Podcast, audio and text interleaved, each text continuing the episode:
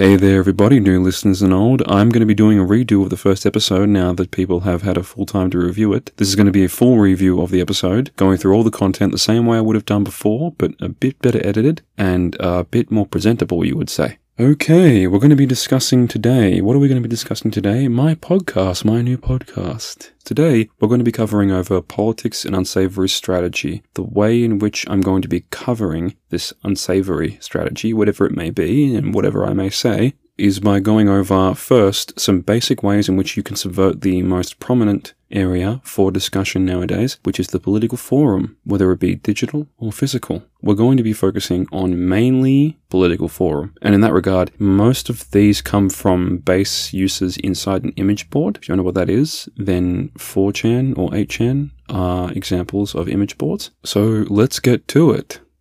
Alrighty, let's get started. So first of all, we're going to be starting with forum sliding. Now, what is forum sliding? Let me give you a picture.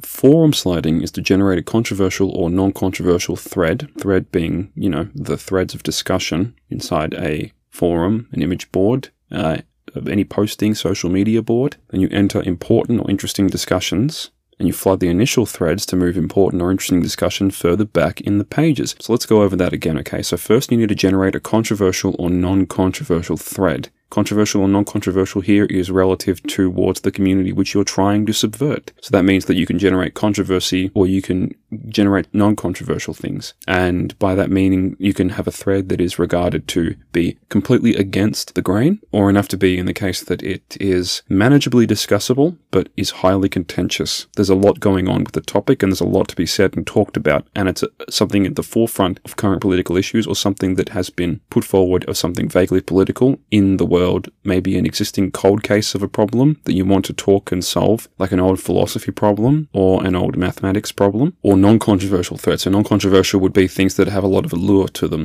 uh, things that are pretty much set in stone in the community that you're in, and that causing controversy in them will obviously show a dissenter. Something that lures people in. It has to be attractive. That's one of the main features. It has to be attractive. If it's not attractive, then it won't lure people in. And by meaning to be attractive, I really do mean attractive. So what you want to be doing is you want to be doing things that really key into the psyche that is most likely to be approached. And by the way, I should mention, sex does sell. There is a method by which you can simply, in an image board, gain some form of attention by using images of people. We're going to go with women, attractive women, because the majority of people who use the sort of forum you're in when it's doing this in the scenario that is most commonly used for this sort of exercise will more than likely be men. With all of this considered, you need to enter important or interesting discussions. So important or interesting, important or interesting would be discussions that are prioritized in accordance to how we would perceive an important issue to be tackled, such as a current issue of our times or something that can move forward the group consensus into the sphere of effectiveness, efficaciousness I would say. It is something that when come to a conclusion on, the community that is discussing it, or rather the group effort that is discussing it, will have an outlook that they can work upon and they can move forward with. Alternatively, interesting discussions. So discussions that really perk the interest and the intrigue of people. So the ones that people will enter into if they have a lot of particular knowledge about something. Maybe it's academic, maybe it's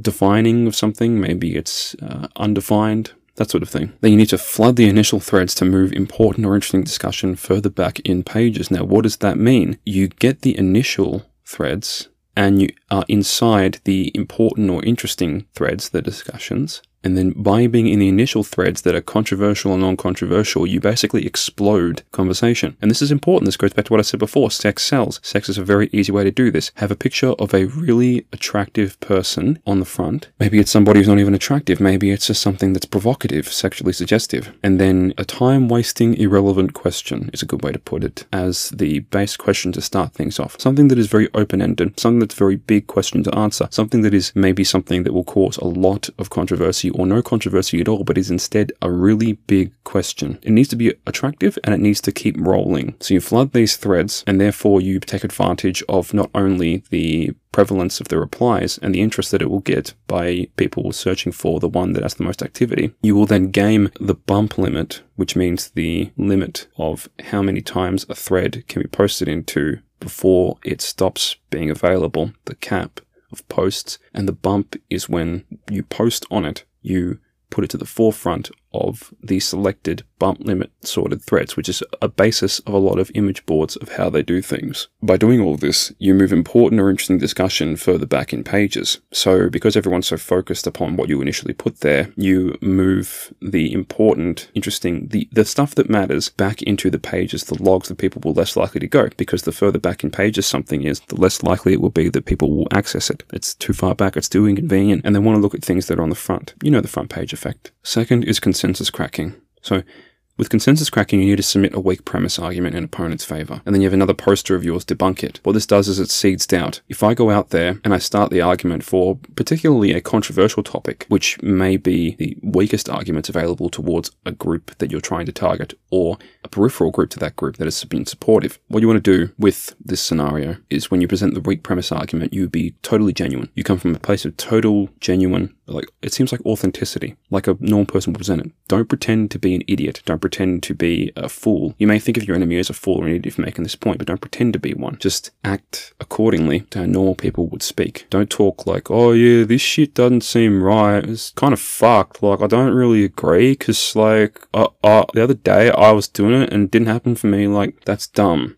Instead, you need to pull out the real trivium of things and you need to pick the arguments that can be really easily picked apart, the arguments that stand on toothpicks instead of wooden stilts. Then after that, you need to have another poster of yours debunk it. So you need to have someone in the same thread of discussion who is allied with you debunk it with reliable and valuable knowledge. Now, it doesn't actually mean that you can prove whether or not it is the truth or a lie. When we're talking about debunking something, we don't mean it in the genuine sense of the word. We mean in the sense that what you have done is that you've taken down that point. You haven't debunked the overall point there may be. You haven't debunked the overall thing that may be an inconvenience to you, an inconvenient truth. What you have done is you have effectively gotten rid of the information that is prevalent, that is there, and thus the people who witness it will be seated doubt, and the doubt will do the work for you. Remember, the reality is in court that being in court does not mean that you are required to necessarily prove the truth. The reality is that you're required to prove or disprove reasonable doubt, and in that regard, if you're proving or disproving reasonable doubt, you are looking at the information and you are using all the effort you can to prove or disprove something, regardless of whether or not you actually arrive at the truth at the end. It's dirty, but this is how people do these things. They consensus crack by using the weak stuff and then countering it with what seems to be a bit stronger, regardless of whether or not the point that is made is actually accurate and true.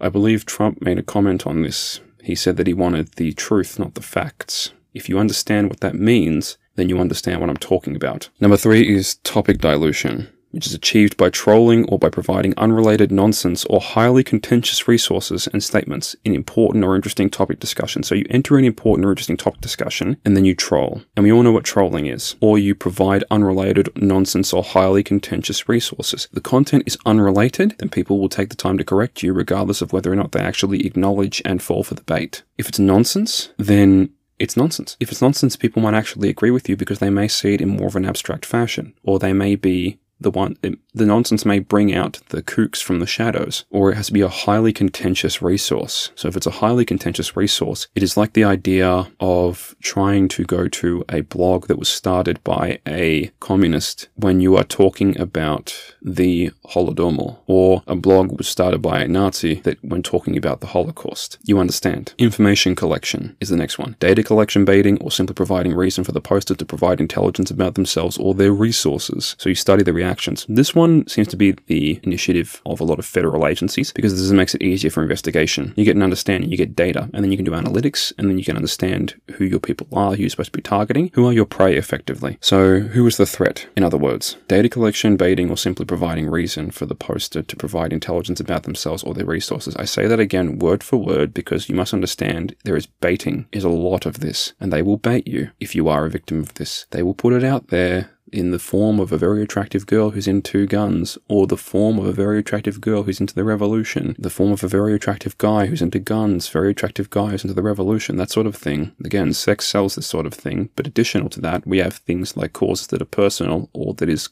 to the greater group, like the government's tyranny being posited, for an example, or the terrorism cause that may be part of an unfulfilled person's life. Really, they're playing on the personal motives to be used as data collection. And that's what you want to try and avoid if you're being a victim of this, but that's how you get an image of your enemy. You start to look at them on a personal level and you start to see what sort of cracks you can find in the stone wall. Or you're simply providing reason for the poster to provide intelligence about themselves or their resources. So, what spies would do, you give them reason to divulge uh, plans and particulars about people, places, times, assets, etc., etc. You study the reactions. Even if it seems like it's a small thing, you study the reactions because a reaction studied is a science taken upon. Anger trolling, incite violence or outrage. You link controversial content to create emotional uproar from all sides. Effectively be inflammatory. This is easy. You've been inflammatory before, you've arced people up in your life, I'm going to guess. So you know how to push people's buttons. If you push people's buttons, not only do they look like they are a threat to a authoritative force that take them down, you can also act as if they started it because they are the ones who are being more threatening. You can paint it in a light that makes you look like the victim. It'd be like acting like an idiot on purpose in order to bait out someone's malicious, murderous intent, if you understand. You have to be inflammatory, and you have to cause dissent by doing this. And by causing dissent, I mean you can go against both sides. You can pit both sides against each other. This way, you divide et conquer. Divide and conquer. I hope I said that right. I tried. Number six is gaining full control. You work ways into positions of moderation and power. To a lesser extent of power, you centralize discourse and discussion around your ideas and be ever present. So this is pretty easy. If you want to win, then what you need to do is that you start thinking about what positions can I enter in and how crucial, essential they are to the forward political operations. If I were in this position, what changes can I make that help and support my political or my motives, any kind, affiliations. So, with a lesser extent of power, you're centralizing discourse and discussion around your ideas, and thus you're basically ever present without having to be in a sense of authority. The king and all the king's men can be there, but the preachers are the ones who speak to the people, and the preachers will say what they will to after a certain point because the king and the king's men are nothing but swords and words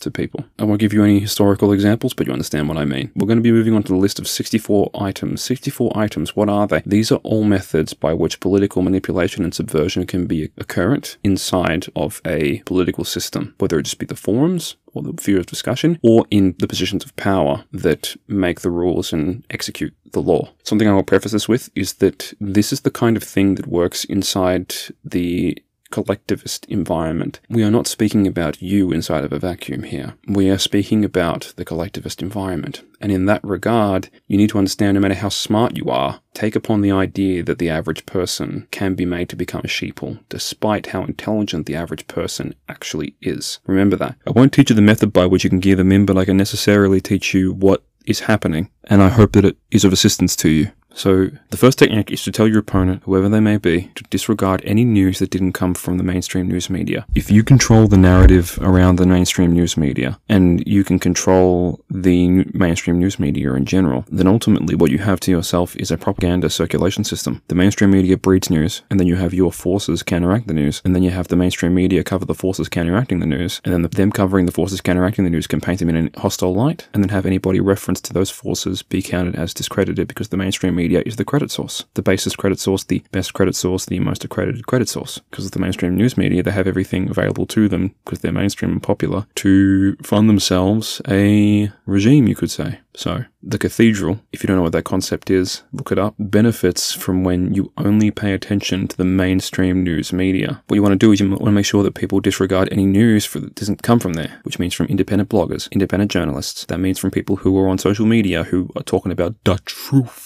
All right, maybe they don't have a very good point to make, but they probably have some substance to it, and it is blown into the wind because it's not mainstream. You understand? It's not mainstream, so it doesn't matter. Number two, label any viewpoint disagreeing with the government as unpatriotic. You're a patriot, right? You support the nation, the country, the state, as it provides for the people, that's what you support, right? Well, you don't support it because you're unpatriotic, because you don't support what is being put forward by the current government. So this works if, you are not in favor of the current government, but your opponent is, then if the current government says something that is in your favor or is there to help you, you accuse the opponent who doesn't know what your true affiliation is of being unpatriotic. So you need to have them hold themselves to their vote. You need to tell them that if they don't support something that they are unpatriotic, or you need to make something up to say something like it's undemocratic or it's uh, un-American American or something like that. That's just an example.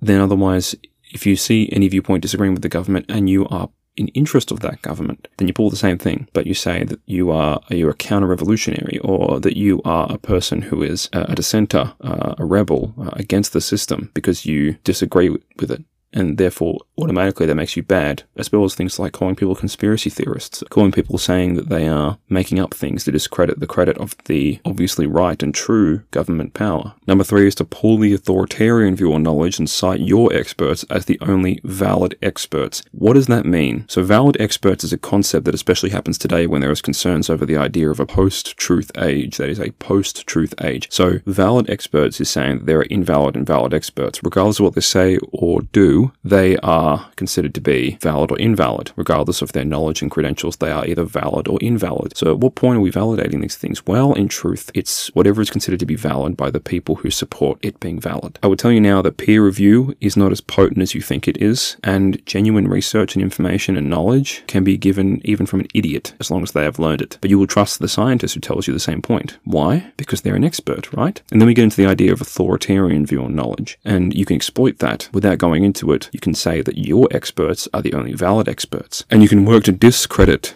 any experts who don't agree with you. You can work to discredit and you can uh, stifle their research. And there's even research which can be done to counteract researchers who don't agree with you. You can have people who are in the institutes who are allies with you do research to quote unquote debunk or continue research to quote unquote debunk things. And you have experts come out on the forums of political discussion inside the academic sphere of things where everyone's talking about the nitty and gritty and the down low and dirty. And you can have them come out and say that this person is an invalid expert because they have posited uh, in, uh, outdated information or they have they have put forward information that is clearly uh, inconclusive or it's subjective or it's uh, impossible to discern an answer from the paper they published as they you know basically create a valid expert and then pull the authoritarian view on knowledge to then only credit those experts Number four is to force your opponent to meticulously cite their work or disregard it entirely. I want you to tell me some things about 9 11, and if you don't source me every single thing that you are saying about what particular points may be sourced, then I will disregard your argument. That sounds absurd, right? What if I told you that people do this sometimes and they expect you to present, even when they have presented almost nothing, when they have not actually made any positive contribution, they have made a negative, they have denied something. They demand that you present to disprove them. When they say something is not so,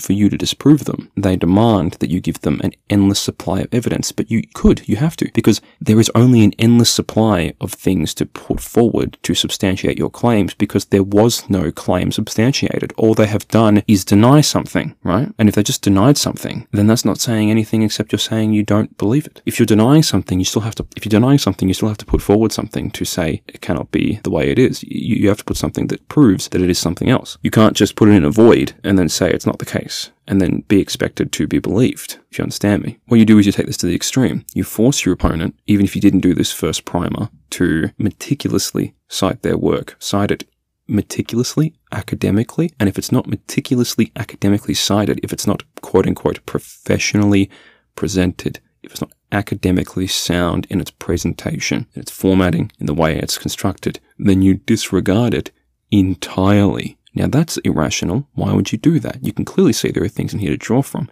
That is the entire point.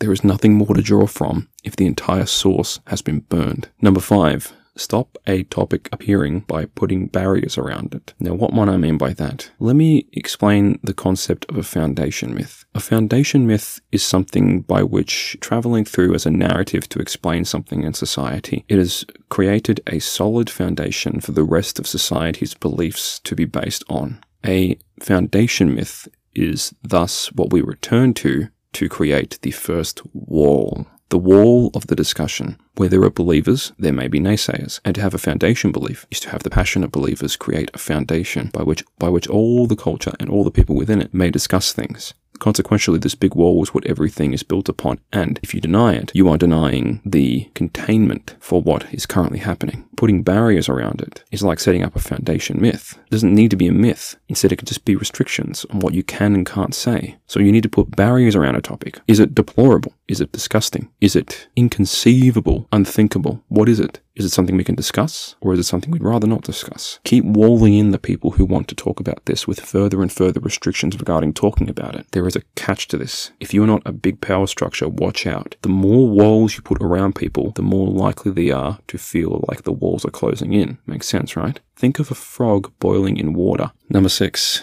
make your opponent's claim look like a conspiracy theory, a rumor, or an urban myth. This extends to creating a false consensus that has been, quote unquote, debunked. Debunking has been a popular culture for a while ever since skepticism has become popular in popular culture. Debunking is something that gives a sense of status to people. It gives a sense that I know what you think you know, and I know that it's false. And I know that what you think I know is false, but I am really the one who has the science, or I'm the one who has the proof behind it. So therefore, you are the one who is incorrect and therefore wrong, and therefore I am better than than you. That sounds like basic first year psychoanalysis, and I'm sorry if that is the case. But the reality is, people do get the thrill of being debunked from believing in old myths, believing in old sayings, believing in old wisdom. Why is that? Because of urban myths. Urban myths that propagated because your mother told you from your grandmother told them from their grandmother told them and the idea and the idea around oh my grandpappy said this my grandpappy said that and then i got told this and that's the way i believe things. All this is supposed to be associated with the person not being enlightened in the age of post enlightenment so you need to understand that being debunked is considered to be uh, part of being in the machine of finding the proof for the truth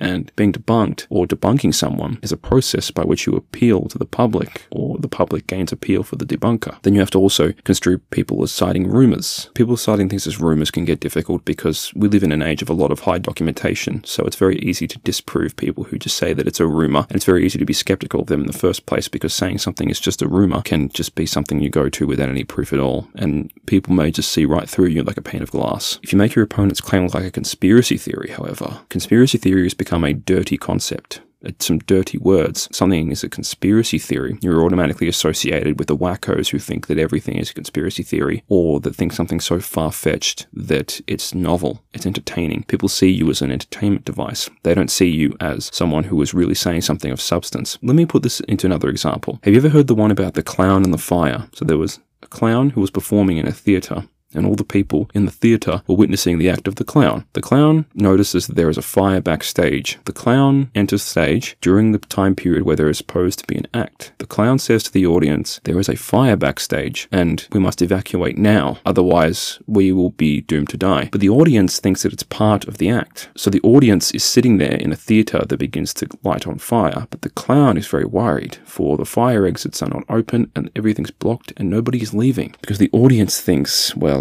part of the act, isn't it? And the clown sheepishly recoils as the crowd thinks it's all part of the act and it's all laughter, it's all enjoyment. And it'll be too late. It'll be when the place is burning down and they all die within it that they finally realize the clown was right. Is a conspiracy theory natively a bad thing? No. Do people behave like that crowd? Yes. If you accuse people of being a conspiracy theorist, do we end up with the situation where the clown looks like a clown? Yes. We end up in the situation where people being construed as conspiracy theorists completely discredits their point because we automatically associate it with the fantastical act of the clown. I hope this has cleared things up for you of how this works. Number seven, equate your opponent to the extremes and use the most foolish version of that extreme. For instance, uh, if they're a libertarian, you call them a lolbertarian. If they're from Stormfront, you might call them a storm fag if they suggest something vaguely of their own. If you somebody has somewhat left-leaning uh, Keynesian economics, you call them a commie or something like that. Effectively, what you want to do is equate them to extremes because extremes are less tolerable by the majority of people because they will disagree the most with it if they are of another position, and the people who are behind them will rally behind the people with the extremes because they have more to say, they have a stronger point. Number eight, claim your opponent has no agency and is a vessel for a sinister force, or alternatively, claim they are a hacker with some mysterious internet villain persona. For example, Russian bots or the dead internet theory shows that the opponent might be AI posters or the NPC narrative taken to an extreme. So if the opponent has no agency, then they can be held uh, responsible for their actions, right? That's the that's the way we see it. And it, they're a vessel for a sinister force means that well, uh, the sinister force is the one acting through them. And if the, if the greater sinister force, it's different than just a person who believes in the sinister force, isn't it? If a citizen believes in an oppressive empire, then they believe in the oppressive empire. But when it's a soldier of the oppressive empire who is under doctrine, who's under contract, who is under oath to act out the words words and the actions of the Empire, well, then we've got a different situation, don't we? So claiming they're a hacker or some mysterious internet villain also gives that layer of you don't quite know who they are, but you know that they're a threat. It's a level of ambiguity. And if you introduce more and more ambiguity into a threat to people from political manipulation and subversion's point of view, but you substantiate that there is something to fear or there's some sort of threat there, then people have a difficult time describing it. But the more and more it appeals towards this emotional sense of an unquantifiable, mystifying threat that is everywhere at once. Do you understand that? I hope you do, because your probably victim to it too. Number 9. Claim that a thread or discussion originator is shilling for a cause, and then lure away the discussion into your purposefully shilled forum area. So if you claim that people are shilling for something, corporate uh, bias or bias from some paid don't some donator, right, is a big concern nowadays. So what you can claim is you're opponent is benefiting from this paid shilling or shilling, maybe even doing it for free from an opposing cause, right? You can claim that. And then by continuing to claim that people believe you, you lure them away into a discussion, which is actually where you are shilling for that group because now they trust you because you've taken the time to remove them from the antagonist. So therefore they're in your arms. It's like the, it's like the idea of people who start fires to put them out, but applied to appeal in public speaking. Number 10, project your opponent's arguments as views. There's something they're not saying. Misrepresent them entirely if need be. This is an interesting one because if you present your opponent's arguments and views as something they're not saying, as quoted, then it could be anything. Everything's either a potato or not a potato, right? So you understand the principle behind that train of logic. And from that regard, you need to understand how to manipulate things here. You need to make them as close to the original arguments and views as you can, but you need to misrepresent them in some way. If you need to misrepresent them entirely, make it that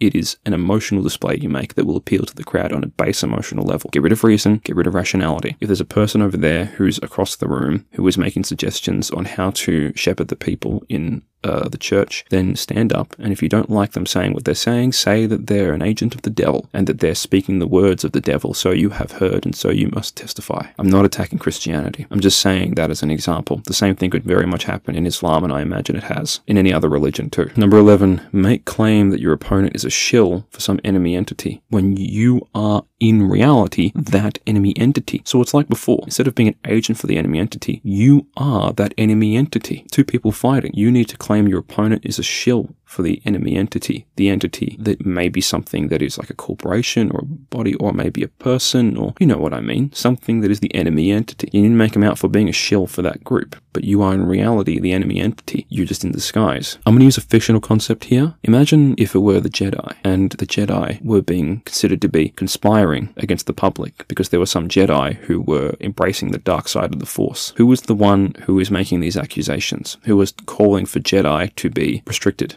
Calling for Jedi to be put under watch and guard and investigation. Well, it's Palpatine. That's a fictional example, and I'm sorry for using one, but you may see it in real life. Number 12. Tell people to not bother reading or discussing the opponent's views or points of argument. Nowadays, we get into arguments with people who are never going to receive it. And they get into a position where today they will be experiencing a revelation of things, but tomorrow they will say the same thing they said the day before, and the day before that, the day before that, the same thing they've been repeating this whole time. Were they ever open to discussion? Maybe, but they're not touting it now. Maybe they changed their mind overnight. Chances are they were never really going to learn. Then we have the argument tell people to not bother or reading discussing the opponent's views or points of argument. But the problem with this, if we don't actually view it, even if people are not willing to discuss and reason, is that we don't know what's going on. You need to think of things like an observation kind of way if you really want to find out what people are doing, if they're not going to listen to you. But spreading out this idea to not look at them or to analyze them in any way is to spread out the idea to ignore it and just let it happen. And that's a horrible thing to do because you lose touch. You're out of the loop. It's a horrible thing to do. You lose touch. You are out of the loop. And being out of the loop is one of the worst things to be in politics because you've got to keep up with current affairs. That's about going to do it for now. I truly hope that this broadcast has been quality. And if there's any way that you wish to seek these out in real life, these things being executed, review politics for the past century, honestly. A lot of these have been used then. And a lot of the analysis of such have been used then. If you can find in history somewhere, educate people. This is not designed as a project to take one side or the other, right or left, Christian, Muslim, Jewish, Buddhist, Taoist, whatever it is. There is no